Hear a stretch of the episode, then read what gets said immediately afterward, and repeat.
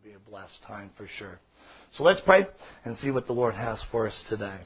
Dear Heavenly Father, Lord, I thank you so much for today, Lord. It is a privilege to stand here before the church, Lord. This is the church, and we are saved, Father. We, we've been saved by your, your grace and your blood that was shed for us on Calvary, Lord. I would pray, Father, that our, our thoughts and the things that are heavy on our heart, we would just kind of put them aside for today, Lord. We would pray that, Lord, you'd speak to us.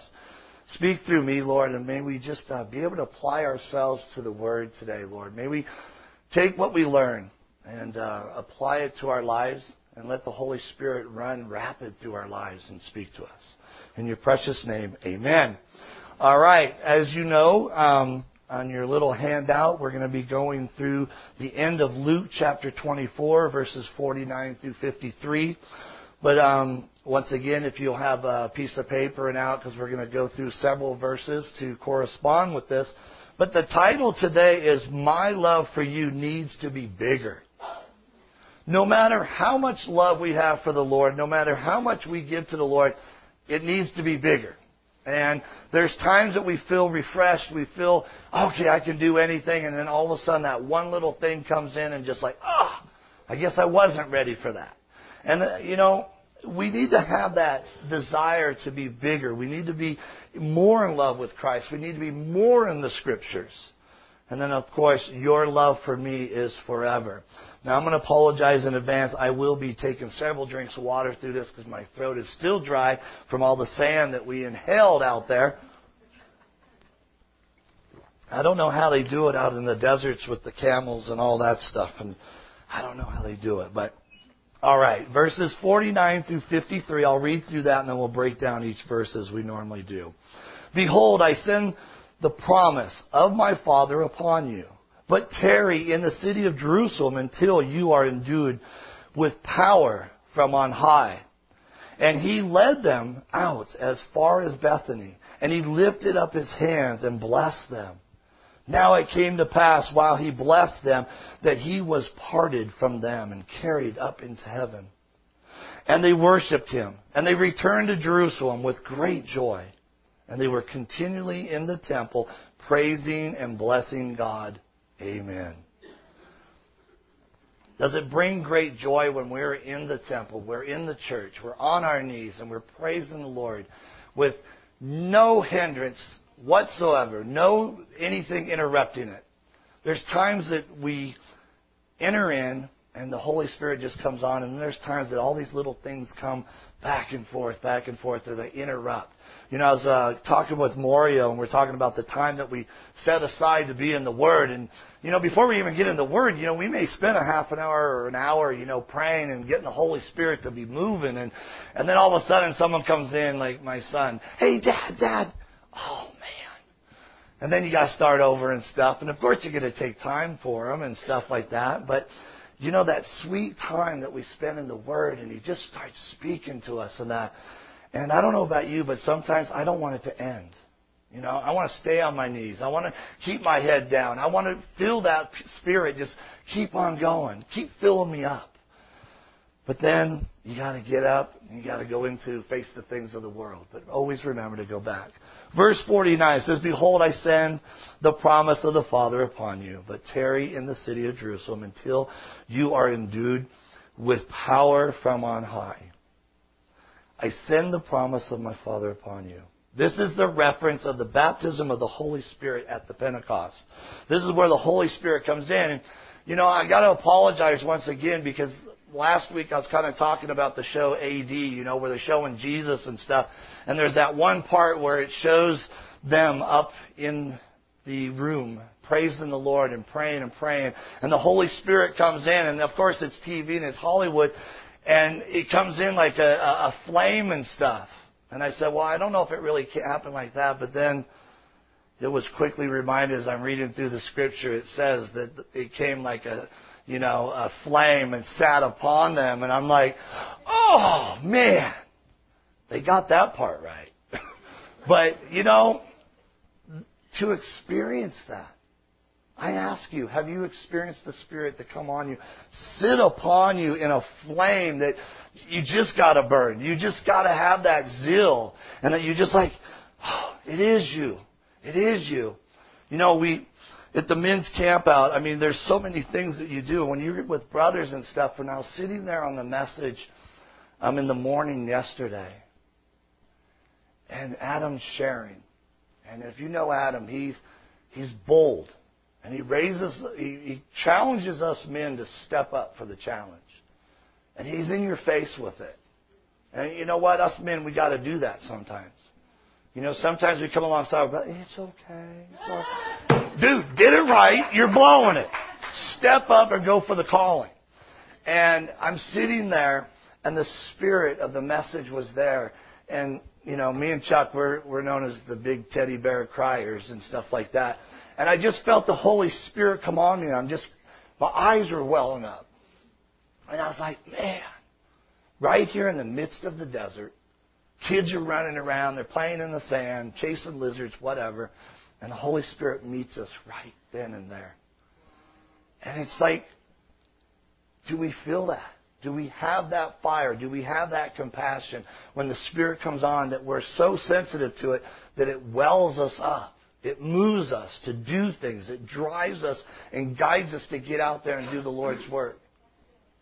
We need to be doing that. And that's what we've been talking about through the rest of this chapter, where the disciples were blinded until the Lord showed them Scripture, until showed them this is what it's about. This is why I came to do this.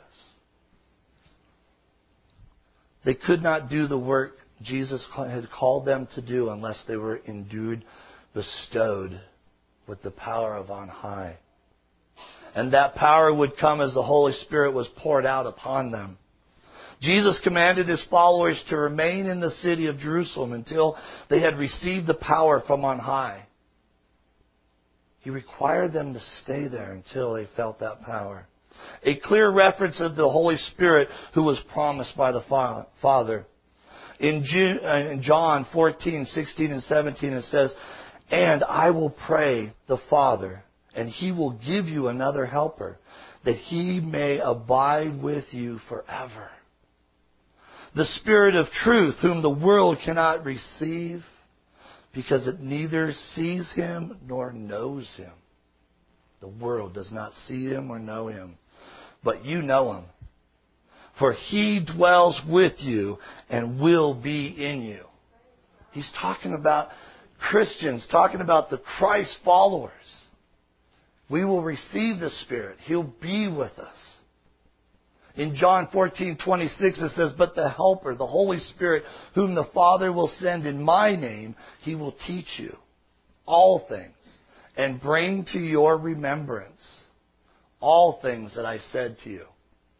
2 weeks ago we were talking about how he showed them scripture while they're on that road and he showed them scripture after scripture, things of proclaiming the Messiah.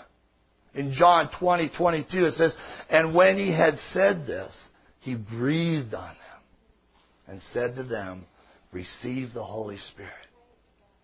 Man, breathed on them, and they were just anointed by the Holy Spirit. In Acts chapter 2, 1 through 12, Actually, I'm going to read 1 through 8 and then 11 and 12. When the day of the Pentecost had fully come, they were all with one accord in one place. And suddenly there came a sound from heaven as you of a rushing mighty wind, and it filled the whole house where they were sitting.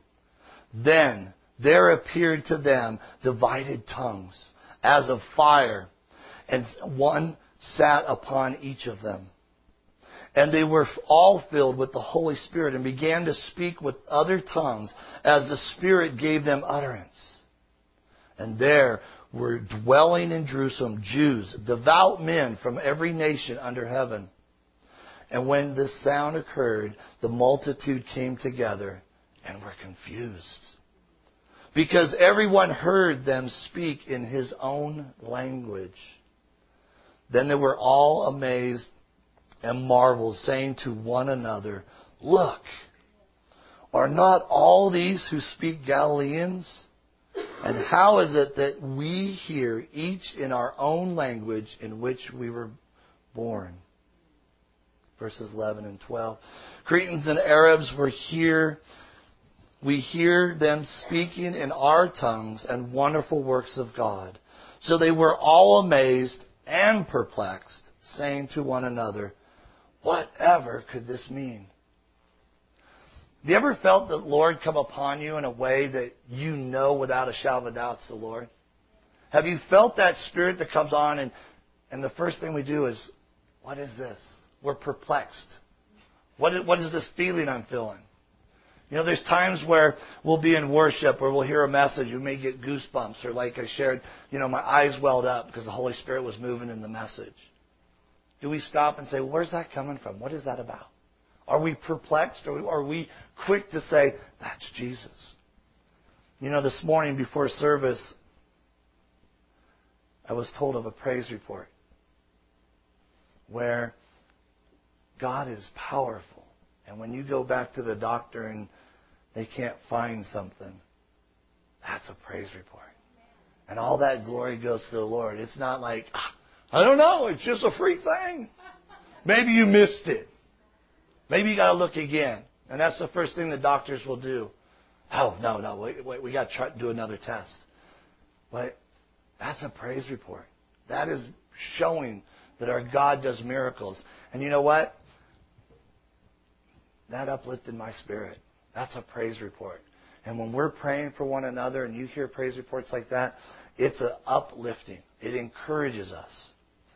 It tells us to keep moving forward. But so many times, what is this?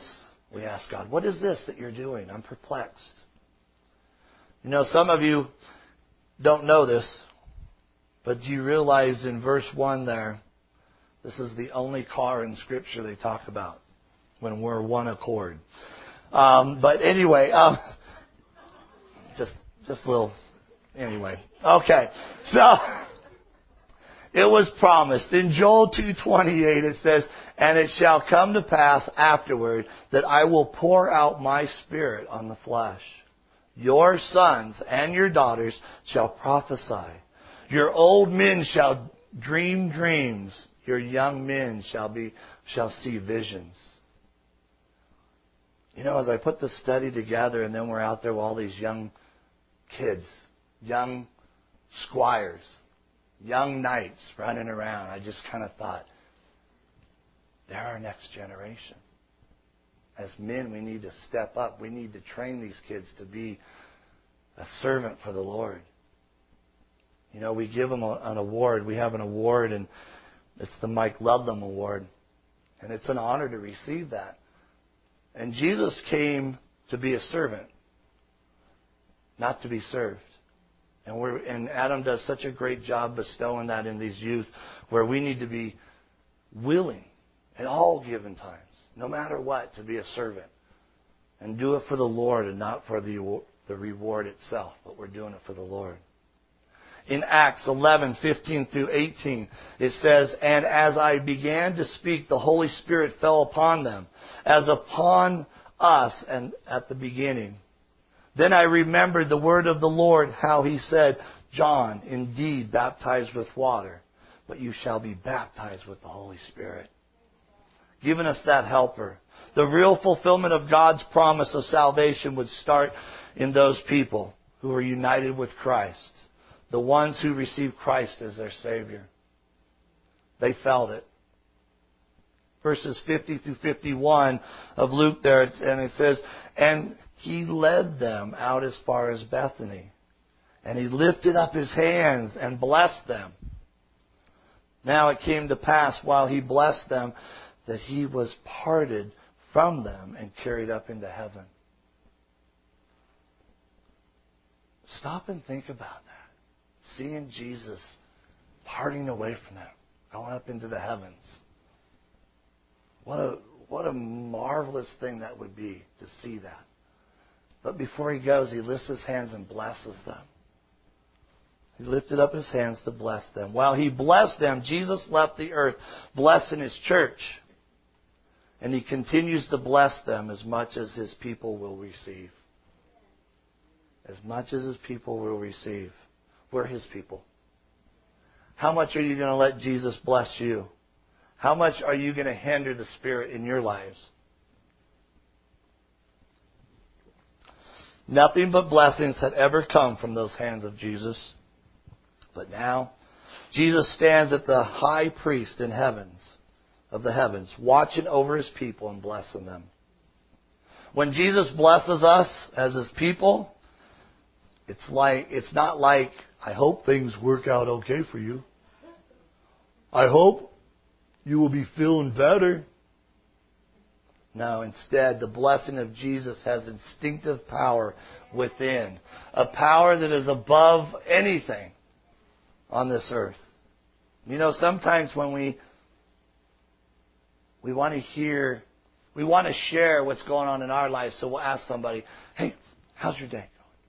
And you can't wait for them to finish, and then you're like, "Oh man, you wouldn't believe how my day's going. I need your prayer." And so many times, I find myself sometimes, well, you know, I, I hope things go work out good for you. Or I hope they get better. I'm absent minded sometimes, and if I say I'm going to pray for somebody, I will try and seize that moment right then and there. Because you know what? When I walk away, I'm going to forget. I'm going to get caught up in the things that I'm dealing with or things that are going on in my life, and I'm going to totally forget to pray for that person. And then they come up to you, well, hey, did you did you leave, keep me up in prayer? I'm sorry, I forgot. You know? But when we lift up a brother and sister in prayer, we have to understand that we're lifting that to God, our Savior. He has all the power, not us. You know, when we share in prayer, it's a privilege. When someone comes to you and says, I, am I'm, I'm struggling or I need healing, it's a privilege that we get to pray with them. And that's the way we need to treat it. And when I heard that praise report, man, Lord heard our prayers. Always. He always hears our prayers. Just because we don't like the answer doesn't mean He doesn't answer our prayers. All of our prayers are answered. We don't like no and we don't like wait. I'd rather hear no than wait. I, I don't want to deal with wait. If he has blessed you, you shall be blessed. For there is no power in heaven or earth or hell that can reverse the blessings which he gives. I can't take credit for that because that is a, a Spurgeon quote, but it's so true. Once it's given to us, it's ours. And we need to claim it, and we have to take victory in that. When we think about those hands raised up in blessing, we can see the scars from the nails that were pounded through his hands, through his flesh, and that kept him bound to the cross. We can see that these hands of pain are also the hands of blessings. Those nailed, scarred hands show the price of our blessings and my blessings and your blessings. It is the price you cannot pay. But Jesus already has. What then keeps us from being blessed? That's a question you have to answer yourself. What is it that keeps you from being blessed? Are you allowing the Lord to bless you? Are you in line with what God wants you to be? We've been talking about the narrow road. There's great rewards on that narrow road.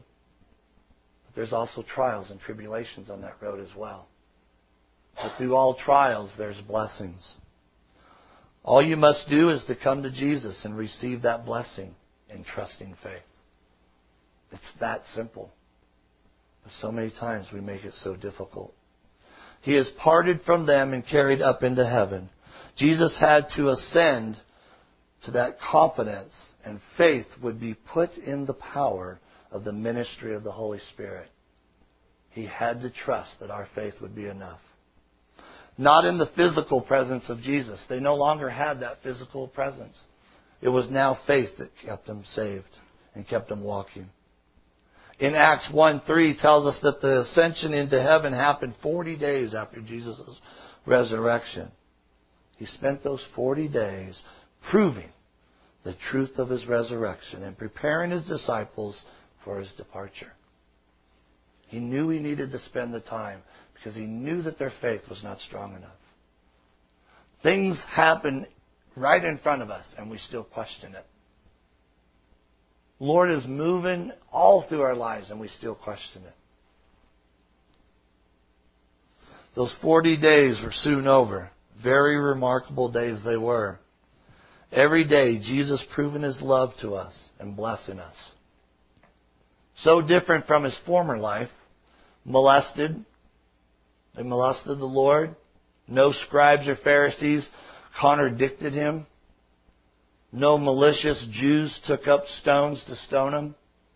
Those days were the prelude of his glory, a sort of anticipation of his reign of peace, when we shall stand in the latter day upon the earth, and wars shall cease unto the end of the earth. When those forty days were over, the Master went his way. All was done that he had come to perform and he ascended to his reward. In Acts chapter 1, verses 9 through 11, it says, Now, when he, Jesus, had spoken these things while they watched, he was taken up. And a cloud received him out of their sight. And while they looked steadfastly toward heaven, as he went up, behold, two men stood by them in white apparel, who also said, Men of Galilee, why do you stand gazing up into the heaven? This same Jesus, who was taken up from you into heaven, will so, so come in like manner as you saw him go into heaven. Praise the Lord. He will come back. This verse describes the Lord's ascension but they also anticipate his return.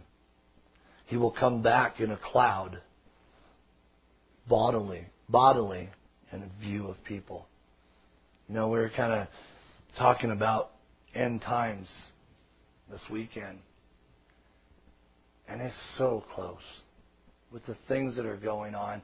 I know when I was a kid, they, talked about the second coming of Jesus. We're in the end times. And now I'm 52 and it's 50 years later. We're still close to, to it. But the thing is, we're really close. Jesus is coming very soon. And we need to be out sharing God's word. We need to be sharing God's love and trying to save as many people as God will let us be used for. In Revelation 1 7, it says, Look, he comes with the clouds of heaven and everyone will see him, even those who pierced him. And all the nations of the world will mourn for him. Yes. Amen. Verses 52 and 53 of Luke, it says, And they worshipped him and returned to Jerusalem with great joy and were continually in the temple praising and blessing God. Amen. The disciples responded with worship and great joy and kept praising God in the temple. They didn't stop, ponder, perplexed, wondering what's going on or why. They knew what their what the Holy Spirit put on their hearts. They knew that they needed to be in the temple praising God. This praise that they offered up was because they adored him. They loved him with great compassion as their God. This shows the wonderful resort, results of the ministry of Jesus in the disciples' lives. They worshiped him. This means they knew that Jesus was God and they gave him the honor that he deserves.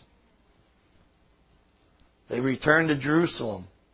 This means they did just what Jesus told them to do. They were obedient. Are we obedient? With great joy. This means they really believe Jesus rose from the dead. And they let the joy of the fact touch everything in their life. in the beginning of chapter 24, we saw that that's not how they were acting. They, they doubted it. They doubted the, what they experienced. They doubted that it was Jesus, that he rose from the dead. And he had to prove by the nail scars on his hands and feet. Continually in the temple, praising and blessing God. This means that they lived as public followers of Jesus, proclaiming his name, and could not hide their love and worship towards him. Do we hide our worship? Do we hide that heart that we have for God in spite of what people think? Or do we show it? When God does this kind of work in His people, we say Amen. We say Amen when He moves, He moves in our lives. He speaks to us in ways that we can't question it. It's only evident. The days of their mourning were over. They were filled with happiness at the assurance of redemption and expressed that every Christian or Christ follower should feel fullness of the joy at the glad tidings that the Savior has died and risen and ascended to God. They got, a, they got the whole picture. If you remember, he told them that the Messiah was the seed of the woman whose heel was bruised, the blessing of Abraham to all nations, the high priest after the order of Melchizedek. I always stumble on that word. The man who wrestled with Jacob, the lion of the tribe of Judah, the voice from the burning bush, the Passover lamb, the prophet greater than Moses, the captain of the Lord's army to Joshua, the ultimate kinsman, redeemer mentioned in Ruth, a son of David who was the king greater than David, the suffering Savior of Psalms 22, the good shepherd of Psalms 23, the wisdom of Proverbs, and the lover of the Song of Solomon. The Savior described in the prophets and the suffering servant of Isaiah 53. The prince princely Messiah of Daniel who would establish a kingdom that would never end. Three things were needed for the apostles to understand Jesus' passion, person, and mission. First, his death had to occur. Two, he had to rise again to support his claim and demonstrate his victory. Three, the Spirit had to come he would be sent by the Father in my name, in Jesus' place and for him, and interpret the meaning of Jesus' words and deeds. The resurrection of Christ is the first step in the series in the exaltation of Christ. Two, his ascension to heaven and return to his pre incarnated glory. Three, his exaltation and being seated at the right hand of the Father and the Father's throne. Four, his second coming to the earth in power and glory. His occupying the throne of David as ruler of the millennial earth. Six, his exaltation as judge of all men at the great white throne. And seven, his ex- exaltation in the new heaven and the new earth. That's coming. Praise God. The resurrection was a prelude to his return to glory and his present ministry as our in, in, intercessor at the right hand of the Father. We see in Acts chapter 2, 36 through 39, it says, Therefore, let all the house of Israel know assuredly that God has made this Jesus, whom you crucified, both Lord and Christ. Now, when they heard this, they were cut to the heart and said to Peter and the rest of the apostles, Men and brethren, what shall we do? Then Peter said to them, Repent, and let every one of you be baptized in the name of Jesus Christ for the remission of sins and you shall receive the gift of the Holy Spirit. Repent. That's it. Repent. What shall we do? Repent and be baptized through the Holy Spirit. For the promise is to you and to your children and to all who are afar off, as many as the Lord our God will call. He calls us all. He wants to wants all of us to be in fellowship with him. He wants us all to be saved. Last week I shared when we were at the Harvest Crusade, and you see all those people go down to accept the Lord. Is it this one? This one? Are we busy out there?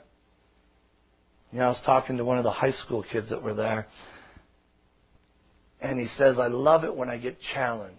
When someone gets in my face and said, What are you doing with the Word of God? What are you doing with the love of God? Are you out there sharing it? Why are you sitting on your butts and not sharing the Word of God? That was his words. And you know what? It, it spoke volume to me.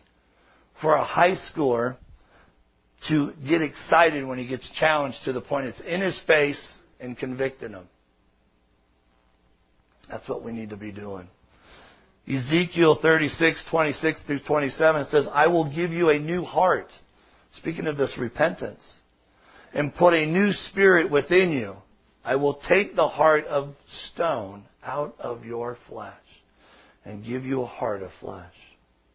I will put my spirit within you and cause you to walk in my statutes. And you will keep my judgments and do them. I think of when I first came to know the Lord, my heart was very hard. Contrite heart of stone. And I, so many times we come across someone, there's no way God could save that person.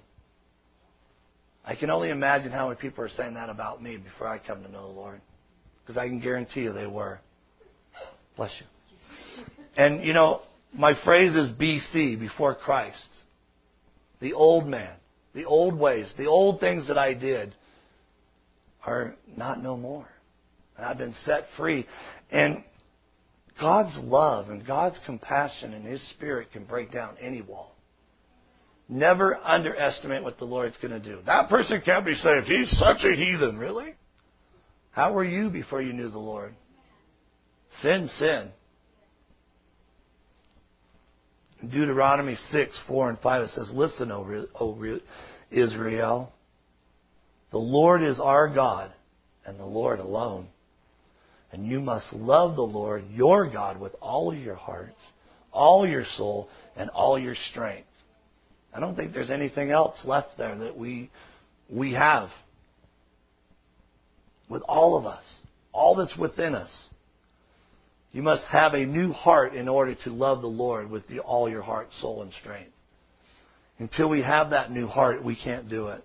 To love the Lord means to choose Him for an intimate relationship and to obey His commands, not ours. This command to love Him is given all throughout the Bible. Love them with all of your heart, not a piece of it.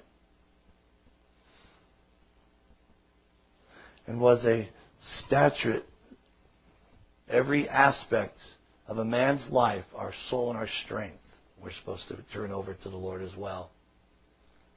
In this chapter, we have celebrated Jesus' resurrection, where Jesus defeated death and gave us hope for eternal life with Him.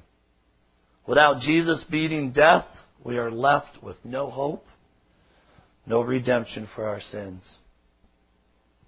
We have learned that we can be blinded by our own sorrow and confusion we can lose hope and lose sight of the things that are really important. We can quickly forget the things that we see that the Lord is doing in us and around us. We saw that the Lord wants us to talk to Him in our prayer life. Have an intimate prayer life with Him. Talk to Him. Tell Him the things that are going on in your life. Ask Him to bless you in detail. We learn that Jesus shared prophecies about himself and that all of them had to be fulfilled to be complete in God's plan. When we are in the Word of God, we can start seeing things clearly and see things through our spiritual eyes. We start to rekindle that fire that I talked about last week that once burned bright inside of us. It's like putting more fuel on the fire. If we don't have an understanding of the words of Jesus, we have a doubting heart. We saw that there were many similarities between Moses and Jesus, the great prophet. We saw that Jesus came to them and showed them the holes in his hands and his feet and removed all doubt. He spoke to us to the fact where we feel that we can't go on anymore, that he is our strength. And if he could tarry after what he went through, he's more efficient for us. Like a lifeguard, his abilities are not seen until someone is drowning. We know they sit up there. We know that their capabilities are there. They went through training. But it's not until they perform that you really see what they can do. So, too, we never see the magnitude of Jesus' work on our behalf until we realize we are sinking in our own sin and selfishness. To show us the glory of His Son, God sent Him to a drowning world to rescue all of humanity, leaving mankind no other option but to say, Worthy are you, Lord. Lastly, we saw that we need to be sensitive to the Spirit. When we are feeling the presence of the Holy Spirit, we are to respond. The narrow way. The broad is the way that leads to destruction. We need to be on that narrow path. Jesus declared, Narrow is the way that leads to life. In Matthew 7 13 and 14, it says, Enter by the narrow gate, for wide is the gate, and broad is the way that leads to destruction. And there are many who go in that, go in that way. Because narrow is the gate and difficult is the way which leads to life. And there are few who find it. The road is so narrow that only one person fits on it. The person is Jesus Christ. Because Jesus is the only one who has done the things he taught us to do. He is the only one, by example. The Christian walk is not about trying to be Jesus. It's about being impressed with Jesus. It's about falling in love with Jesus. It's being amazed by Him and drawing close to Him. Then we become like Jesus in our heart, our thoughts, and our lives. It's then people see Jesus through our lives. In 1 John 2 6, it says, Whoever says he abides in him ought to walk in the same way in which he walked. We're supposed to be Christ followers. 1 Corinthians 11 1, Be imitators of me as I am of Christ. Let's share Jesus at home, in our communities, here at church spreading his love to others, being an example of what he's about, and that he truly, truly reigns in your heart and your life. Let's pray. Dear Heavenly Father, Lord, I know for me, I just want to be a witness wherever I go, and I fail you so much. But Lord, I would pray, Father, that you would light a fire. That zeal, that burning of the Holy Spirit would be evident in our lives. As we finished this chapter, Lord, I would pray, Father, that would apply it to our lives. And Lord, that we would be busy about your word and your kingdom, sharing and being used by you, Lord. I pray, Father, that you would keep us on that narrow path of everlasting life and that we wouldn't go off astray, Lord. I would pray, Lord, that you would go before us this week.